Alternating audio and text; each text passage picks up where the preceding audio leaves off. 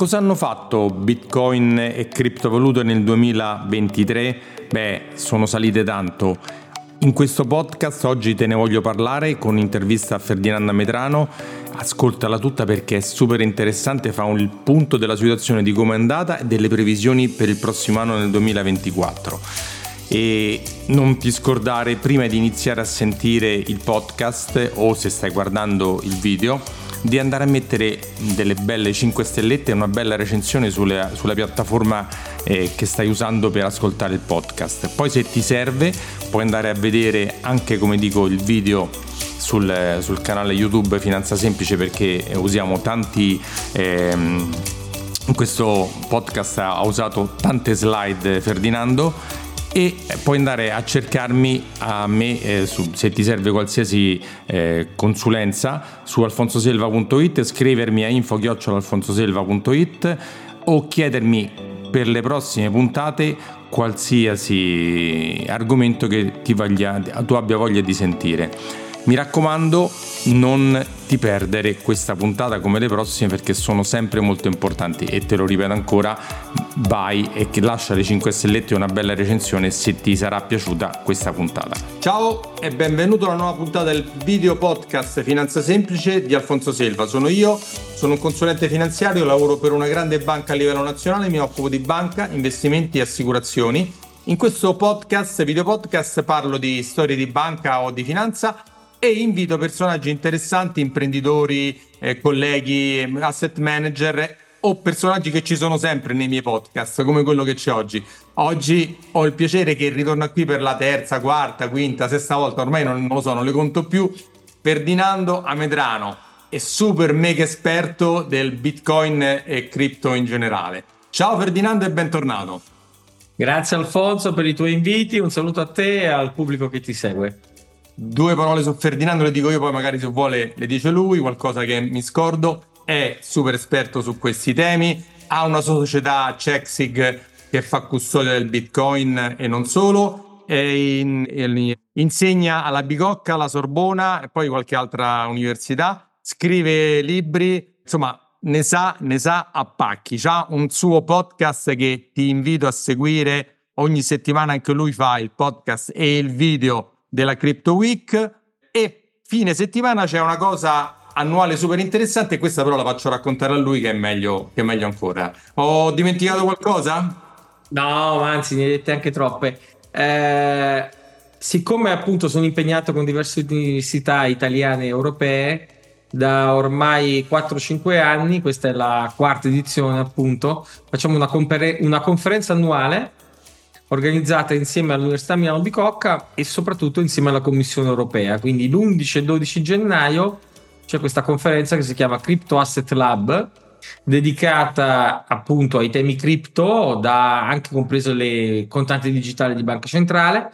Si svolge a Milano, ma è anche disponibile alla fruizione da remoto. È una conferenza scientifica, quindi intendiamoci, per chi ama la ricerca universitaria però è di interesse anche per i regolatori e anche per alcuni player industriali italiani e europei. Eh, ci si può iscrivere, il biglietto si compra online, la conferenza ovviamente è in inglese. Vuoi dare qualche riferimento di come iscriversi prima che partiamo con la varia... Crypto Asset Lab. Google è un vostro amico, vi porta lì e poi si trova il modo di iscriversi. Cripto con la Y o con la I italiana? Con la Y, con la Y. Perfetto, va bene. Quindi ho dato questa cosa, ci tenevo perché se sei un super mega nerd o sei un super addetto ai lavori, sentitela che è super interessante. Se sei una persona normale, forse in inglese tecnica. Ci sono cose divulgativamente più semplici per chi, insomma, tanti video, ma anche le chiacchierate che abbiamo fatto io e te in passato, che possono essere di più facile introduzione. Ecco, questo è un evento che si rivolge a quel mondo accademico-scientifico. Eh, è un po' come andare a una conferenza sulla ingegneria elettronica che sta in un cellulare o nella rete GSM. Per usare i cellulari non c'è bisogno di andare a queste conferenze, però se uno è appassionato, ben venga. È un nerd come te, vedrai che vengono, vengono tranquillamente. Senti, Ferdinando, io ti ho reinvitato a questo inizio 2024 perché voglio fare il punto sulle cripto, su Bitcoin e sul mercato eh, riferito a queste cose, perché ho, ho, fatto anche in questi giorni il punto della situazione dei mercati 2023 con un gestore di patrimoni vecchio stampo, vecchio stile, però sai, in, soprattutto in Italia e in Europa questa cosa è un po' molto trascurata, no? lo sai meglio di me. Quindi invito a te e eh, mi piacerebbe che tu, io parlerò poco, ti farò qualche domanda così per chiarire qualche cosa, che tu facessi un po' il punto della situazione del come è andato il Bitcoin, com'è il mercato cripto, com'è la regolazione che si è uscita la, la MICAR, è uscita anche la circolare agenzia delle entrate che ho fatto una bellissima puntata con Francesca Vella dove ha, ha spiegato come si fa a pagare le tasse sulle cripto perché bisogna pagarle, insomma tutte queste cose. Quindi vorrei che tu facessi un po' un riassunto di, del punto in cui siamo in questo momento. Ma molto volentieri. Allora, posto che proprio giovedì sera alla Crypto Asset Lab Conference presenterò il ventesimo report trimestrale del Digital Gold Institute, quindi 20 trimestri, sono 5 anni che seguiamo con attenzione il fenomeno e che essendo il report che occupa parla dell'ultimo trimestre dell'anno, ovviamente parlerà un po' più di tutto l'anno, ma eh, non essendo quello ancora pronto e non potendo comunque eh, in qualche maniera eh, anticiparlo, mi sono mi permetto di farvi vedere, di fare vedere a te e a chi segue alcune slide che abbiamo presentato molto recentemente, proprio alla fine di novembre, che riguardano che cosa era un dialogo rivolto a il mondo finanziario tradizionale, cioè quel mondo che tu non l'hai detto, ma lo hai suggerito, ha ancora qualche scetticismo. Scetticismi. Lasciami fare un piccolo inciso. Le slide sono in inglese, tu le tradurrai in italiano e per certo. tutti che sentono e non vedono, gli ricordo che possono andare a vedersi il video di questa intervista con Ferdinando sul mio canale YouTube Finanza Semplice e poi penso che lo troveranno anche sul tuo, credo. Insomma, io, io ti taggo, poi vedi tu se lo vuoi pubblicare anche sul tuo, mi farebbe molto piacere. Allora, dicevo, uh, il mercato italiano non è un mercato secondario perché voi sapete che gli operatori registrati in Italia sono gli operatori autorizzati a dare servizi in ambito cripto, quindi sono registrati all'OAM. L'OAM tecnicamente è l'organismo agenti e mediatori, ma in questo caso ecco, eh, c'ha un registro per i fornitori di servizi cripto. Hanno la possibilità quindi di vedere ogni trimestre che cosa viene riportato dagli operatori cripto e sostanzialmente a giugno scorso, i dati sono vecchi ma l'OAM sapete è un po' pigro quindi si muove con una qualche lentezza, a giugno scorso gli italiani avevano 1,2 miliardi di euro non pochi, non pochi. di servizi cripto in criptovalute e 0,6 miliardi, cioè 600 milioni di euro in euro. Ora, quando uno tiene gli euro presso un fornitore di servizi cripto, perché quegli euro li usa per il trading, se no li terrebbe in banca. Eh certo. Quindi, insomma, alle quotazioni di giugno scorso, che erano largo circa la metà delle quotazioni attuali, gli italiani avevano quasi 2 miliardi di euro presso i fornitori di servizio. Guardate che questi volumi non tengono conto di tutti quelli che le cripto ce l'hanno su chiavetta, le hanno su operatori magari eh, non autorizzati a operare in Italia. Tipo Binance, tipo Binance che insomma Binance è autorizzato a operare in Italia, non mi fare essere più cattivo di quello che già sono. Eh, però questo addirittura si affianca a un altro dato presentato da Banca d'Italia che oltre il 2% degli italiani e il 4% delle famiglie ad alto reddito hanno già investito in cripto. Quindi questo è un mercato già significativo. Ma se poi ragioniamo sul fatto che l'istituto di ricerca delle certificazioni CFA, quelle dei financial analyst, no? eh, suggerisce che un patrimonio dovrebbe investire almeno il 2,5% in cripto. Allora, se guardiamo solo l'Italia, il private banking italiano gestisce un miliardo, un trilione di euro. Quindi vorrebbe dire che solo in Italia questo mercato potrebbe crescere fino a 25 miliardi di euro. Se poi ragioniamo sul mondo, parliamo di 25 trilioni, ma vabbè, allora a quel punto siamo veramente su cifre stratosferiche. Peraltro, se i player italiani sono ancora molto refrattari, in realtà non ci sono solo gli americani, tipo Ben Y. Mellon, Goldman Sachs, JB Morgan e soprattutto tutti gli asset manager principali, ma ne parliamo fra un attimo, ma anche Deutsche Bank, Credit Agricole, DS Bank, BNP Paribas, che sostanzialmente si stanno muovendo su questo fronte, su questi settori. Sotto traccia ancora, ancora sotto traccia. Ma sempre meno sotto traccia, eh? sempre ah. meno. Allora, per ora continuo a dire che quello che gli interessa sono i real asset tokenized, tokenization of real asset, cioè vuol dire loro vorrebbero gettoni digitali trasferibili che rappresentano il possesso di case, di azioni, di titoli, robe.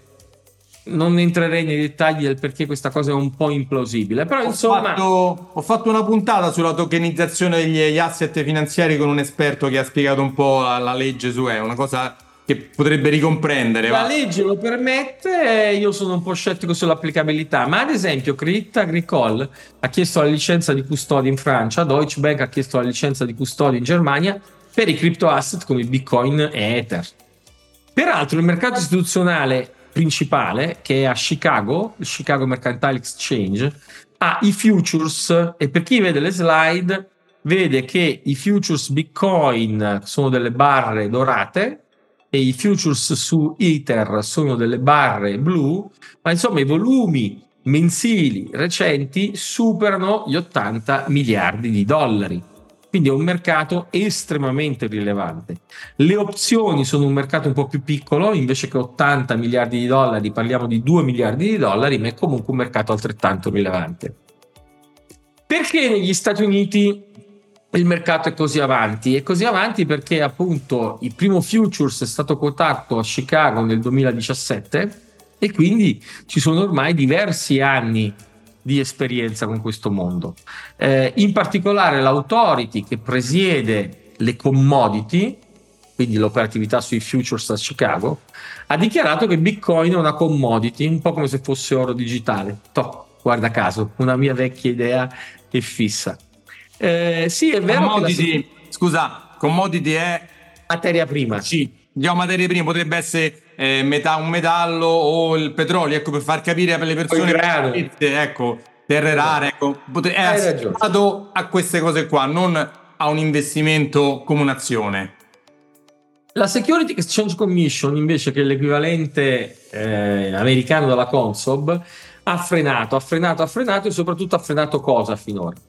Ha frenato l'introduzione di un ETF su Bitcoin. Un ETF, Exchange Trade Fund, è un titolo quotato sulle borse principali al mondo che uno può comprare e quel titolo rappresenta qualcos'altro. In questo caso hanno impedito che ci fosse un titolo che rappresenta Bitcoin, ma non possono più impedirlo. E quindi letteralmente noi stiamo parlando oggi, 8 gennaio, ma si presume che il 10 gennaio già possa essere approvato l'ETF Bitcoin o comunque al più tardi a marzo. Perché si presume? Perché l'hanno chiesto BlackRock e Fidelity, cioè rispettivamente l'asset manager numero uno e numero due al mondo. In termini di richieste di approvazione di ETF, BlackRock ha avuto una bocciatura su oltre 570 richieste, quindi è ben difficile che le boccino questa.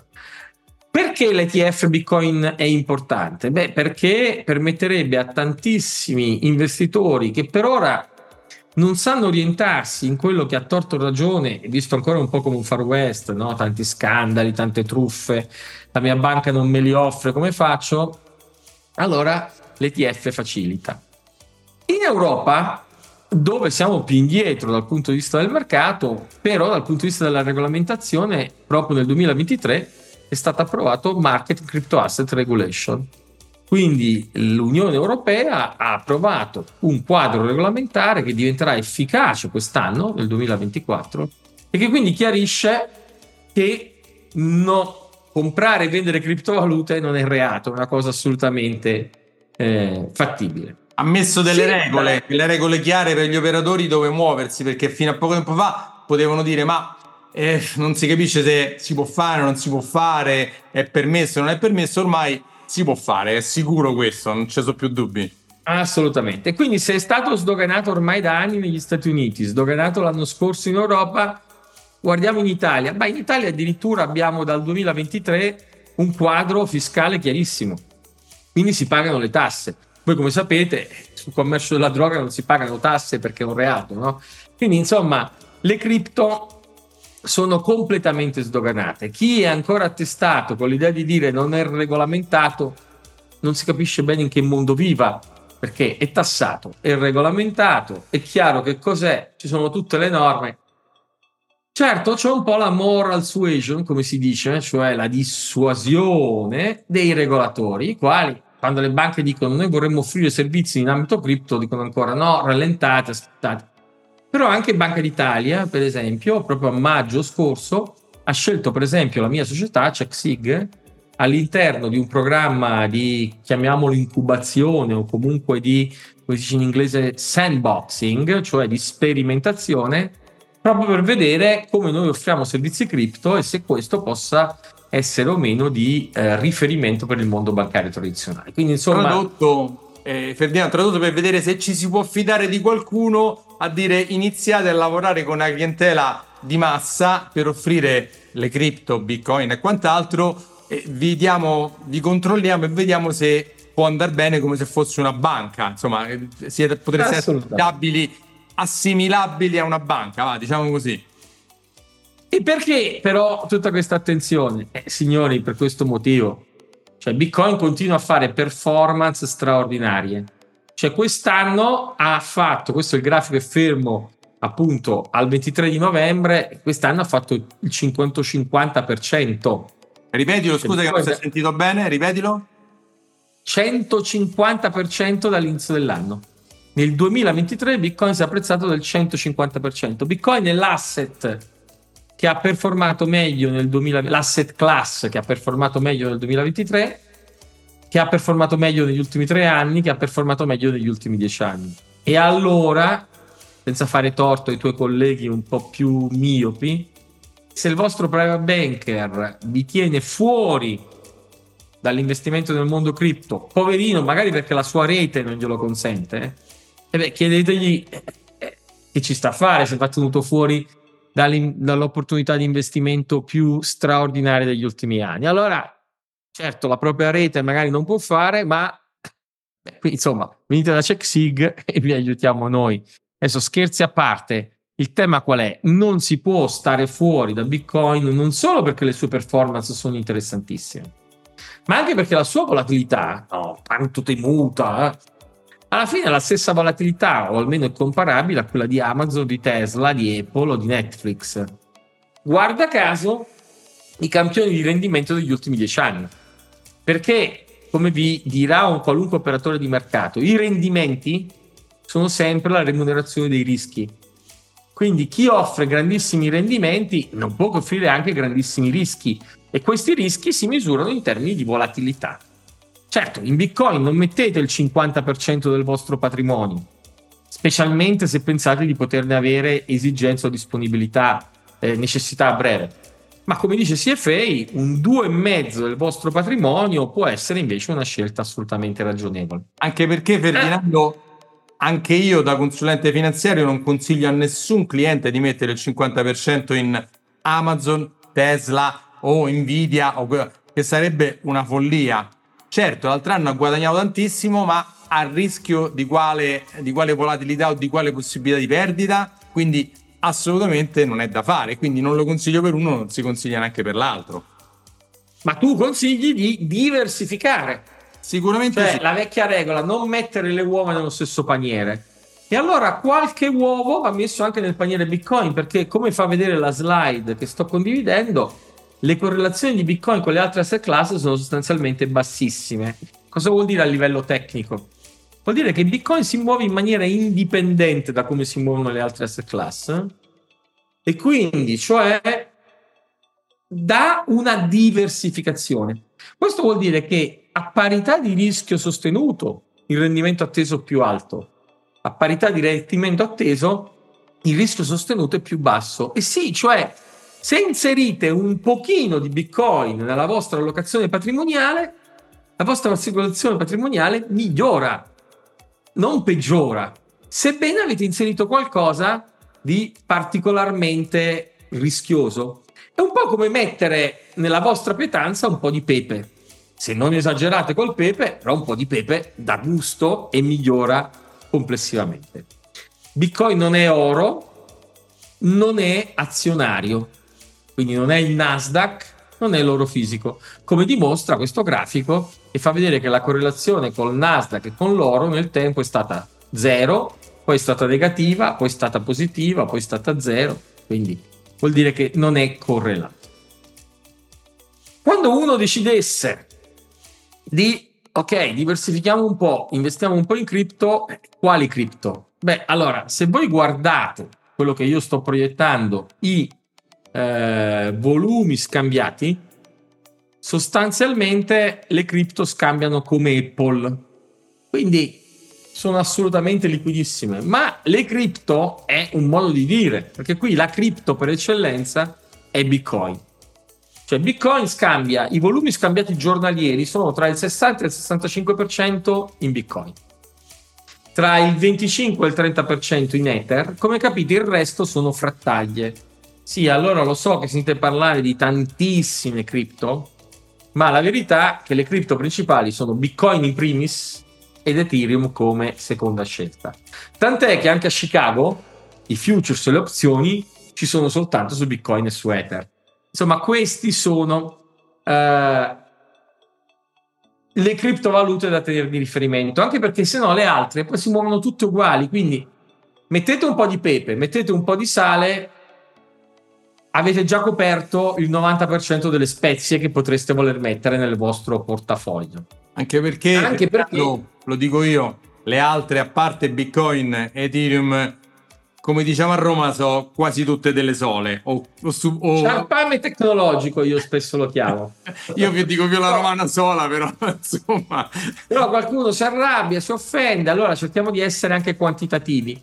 Come fa vedere questo grafico, per esempio, nel 2023 Bitcoin ha fatto meglio di tutti gli altri crypto asset, tranne dei crypto asset minori molto manipolati. Quindi, insomma, non c'è motivo per prendere le cose sconosciute. Anche perché poi in realtà i cripto, se è vero che Bitcoin è scorrelato da tutto il resto, tutti i crypto asset sono correlati con Bitcoin, poi più, si muovono più o meno come Bitcoin. Quindi, tanto vale stare col principe. Di queste cose quantitative e tecniche parleremo anche alla conferenza appunto dell'11 e 12 gennaio, ma io preferisco dire siamo in questo momento, in un momento di mercato in cui gli investitori hanno appetito, anche perché è appena iniziato l'anno, io già ricevo email e telefonate di gente che dice ah ma Bitcoin ho visto che nel 2023 ha fatto una roba straordinaria, ma io pensavo fosse morto. Io dico, amico mio, io non ho capito chi è che ti avesse detto, chi, chi, ti ha dato questa notizia. Lo sai, lo sai meglio di me, no? Ferdinando, c'è un sito che ha contato quante volte hanno dato Bitcoin per morto e decine e decine.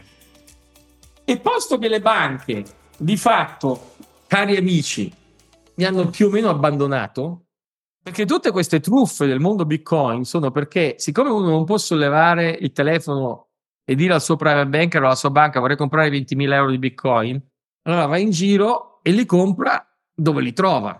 E lì spesso chi trova? Il gatto e la volpe, che ti dicono vieni, dammi i tuoi zecchini d'oro. E allora c'è un sacco di intermediari poco affidabili. Però qui, e mi spiace per il conflitto di interessi, ma io dico da sempre quello che penso e poi faccio quello che dico e quindi siccome di Bitcoin parlo nel 2014, oggi faccio proprio l'imprenditore con CheckSig, cioè un'azienda che vuole essere il massimo della qualità nell'offrire accesso all'investimento Bitcoin. Ma perché? Non perché ve lo raccontiamo, ma perché vi accompagniamo nel comprendere il fenomeno, tanta formazione, nel comprare e vendere, nel custodire e nell'essere in regola con le tasse, no? Allora, sostanzialmente noi abbiamo uh, un'app mobile e cellulare, scusate, mobile e desktop, che è come se fosse un home banking. I clienti, anche senza alcuna competenza su questo settore, fanno, crea, aprono un conto presso di noi, possono comprare, vendere, detenere, stando tranquilli, stando tranquilli soprattutto di un'azienda che ha coperture assicurative di Munich Re, all'audit di terza parte, in questo caso di Deloitte, che ci dà le cosiddette attestazioni SOC. E che prima al mondo, e per ora ancora unica, dà dal 2020 la prova di riserva.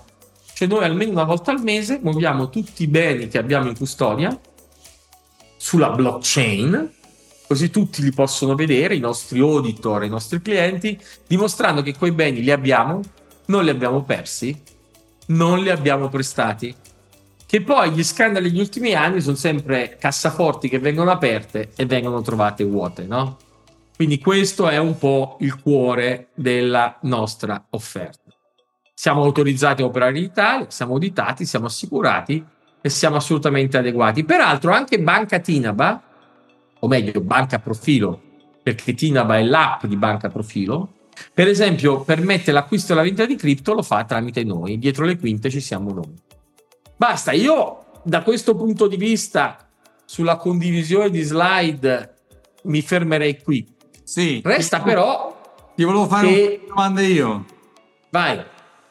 Eh, commento, l'hai nominato prima, ma spiega un po' meglio che cosa vuol dire eh, gli ETF sul Bitcoin che sono lì in attesa di essere approvati dalla SEC americana. Come hai detto tu, cioè quale potrebbe essere l'impatto del mercato su questa cosa? Perché c'è qualcuno che dice sì, vabbè, lo sanno tutti, eh, il prezzo già eh, sconta questa cosa. Altri che dicono no, no, no, arriveranno un po' di soldi, ma non, non, chissà quanti perché? Perché dice qualche ETF nel giro del mondo c'è già, ce n'è qualcuno in Europa, un ETN e qualche altro ETF, e dice ma in definitiva non ci sarà questa grande differenza. No, io sono in disaccordo totale.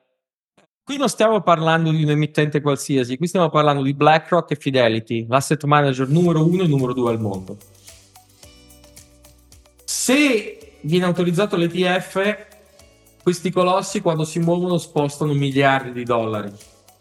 Quindi una pressione di alcuni miliardi di dollari in acquisto è facilmente immaginabile.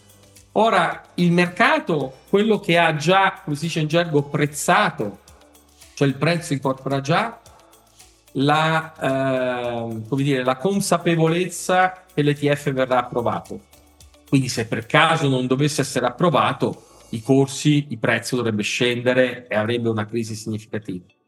Quindi questa notizia sì è già stata incorporata nel prezzo, ma l'effetto dell'ingresso di capitali significativi non può essere incorporato nel prezzo perché io non è che posso simulare l'ingresso di 2, 3, 10 miliardi di dollari se non mettendoceli direttamente. Quindi quell'effetto per cui le aspettative per il 2024 sono tutte fortemente rialziste.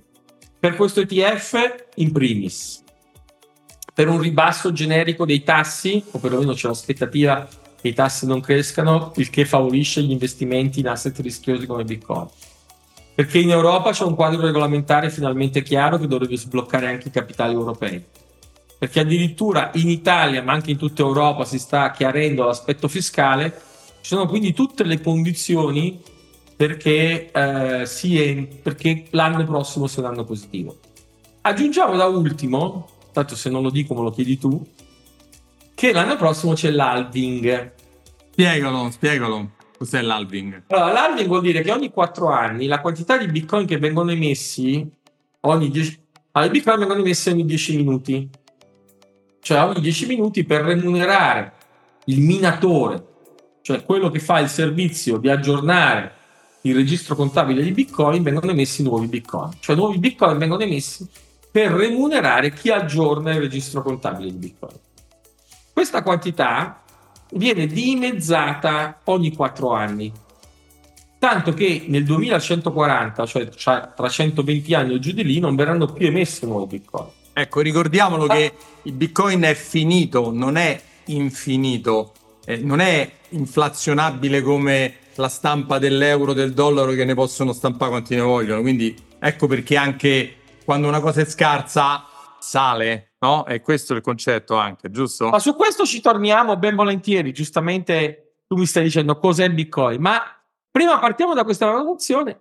La quantità di Bitcoin che vengono emessi si dimezza e siccome questi Bitcoin vanno a remunerare gente che lavora e che di solito li deve spendere per coprire i suoi costi di energia elettrica, della server farm, dei dipendenti, ci sarà una pressione in vendita sul mercato che diminuisce e quindi questo dovrebbe far salire i prezzi.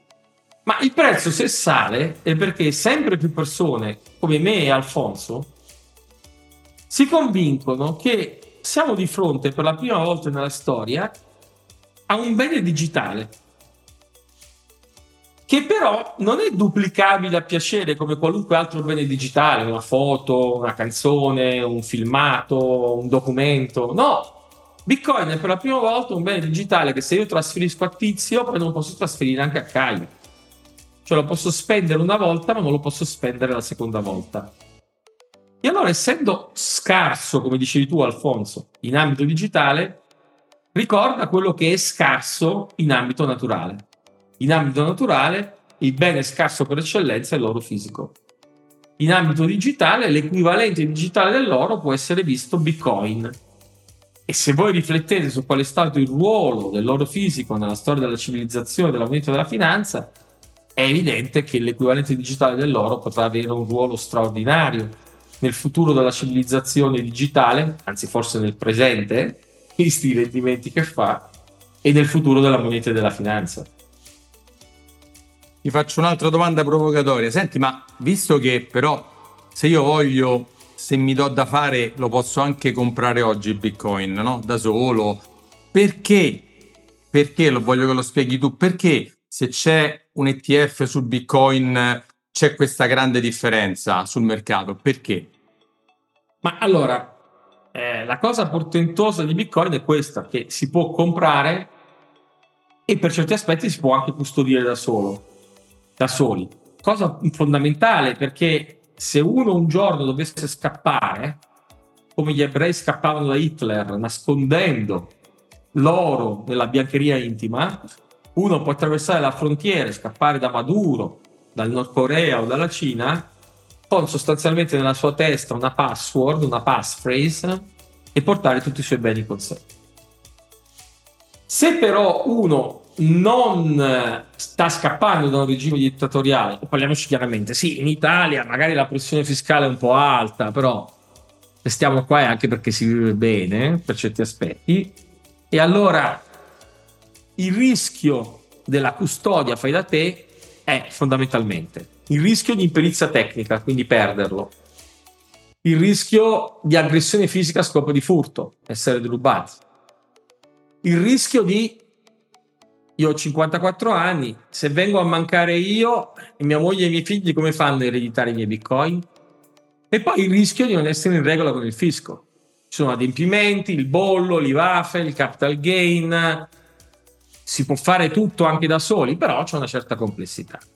Allora ecco che gli investitori normali vogliono delle soluzioni di aiuto. E sì, ci sono due soluzioni. Da un lato stiamo parlando dell'ETF, però badate che comprare l'ETF è come comprare l'ETF sull'oro, cioè dà l'esposizione finanziaria alla performance di mercato dell'oro, ma non è oro fisico. Non lo posso prelevare e portarmelo via.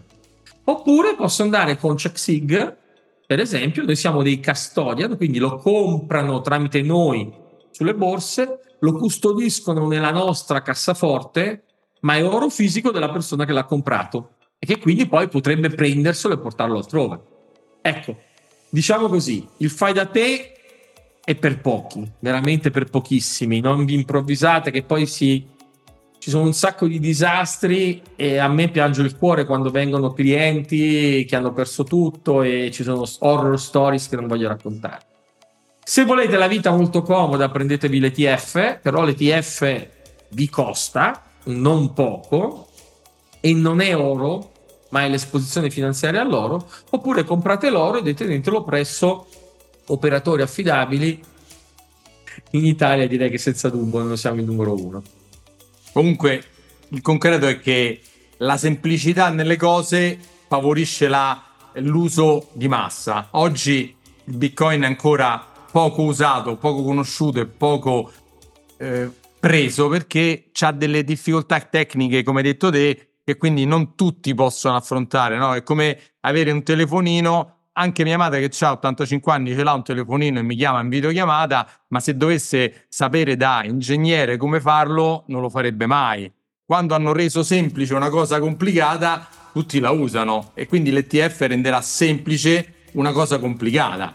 E questo è un po' il concetto del Assolutamente, perché. assolutamente, sì. Questo, volevo fare arrivare a questo, a questo concetto che secondo me è fondamentale. Ecco, questo sarà il grande cambio se arriveranno questi ETF sul, sul Bitcoin.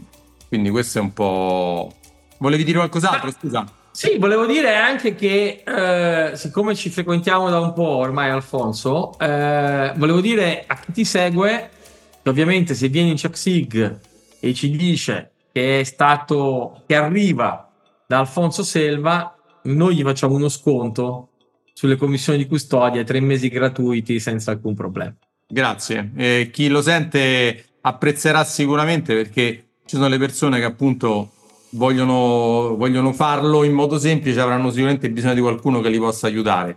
Io su questo non posso esservi d'aiuto, però mi piace da eh, divulgatore eh, finanziario, da, eh, perché mi piace, faccio questo per far sì che non si, si, capisca meglio tutto il sistema finanziario, non solo le azioni e le obbligazioni, ma anche tutto il resto, anche, anche cose meno usuali. Quindi sicuramente grazie Ferdinando di, di, questa cosa che farai per chi si rivolgerà a te dicendo che ha sentito questo sul mio podcast.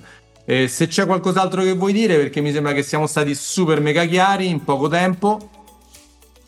Ma uh, guarda, io quello che dico è mai investire in cose che non si capiscono. Quindi se c'è qualcosa che non vi convince, statene lontani oppure approfondite eh, tante risorse le ha messe Alfonso, anch'io tante risorse in rete. Se invece intuite o capite qual è il potenziale, non statene fuori, nel senso che così come sarebbe folle investire cifre spropositate, così è folle non investire almeno un 1, 2, 3% del proprio patrimonio, perché questa è una cosa che potrebbe veramente essere uno straordinario punto di svolta. Bene, grazie ancora Ferdinando, ci sentiamo alla prossima, grazie di aver partecipato e seguite anche Ferdinando.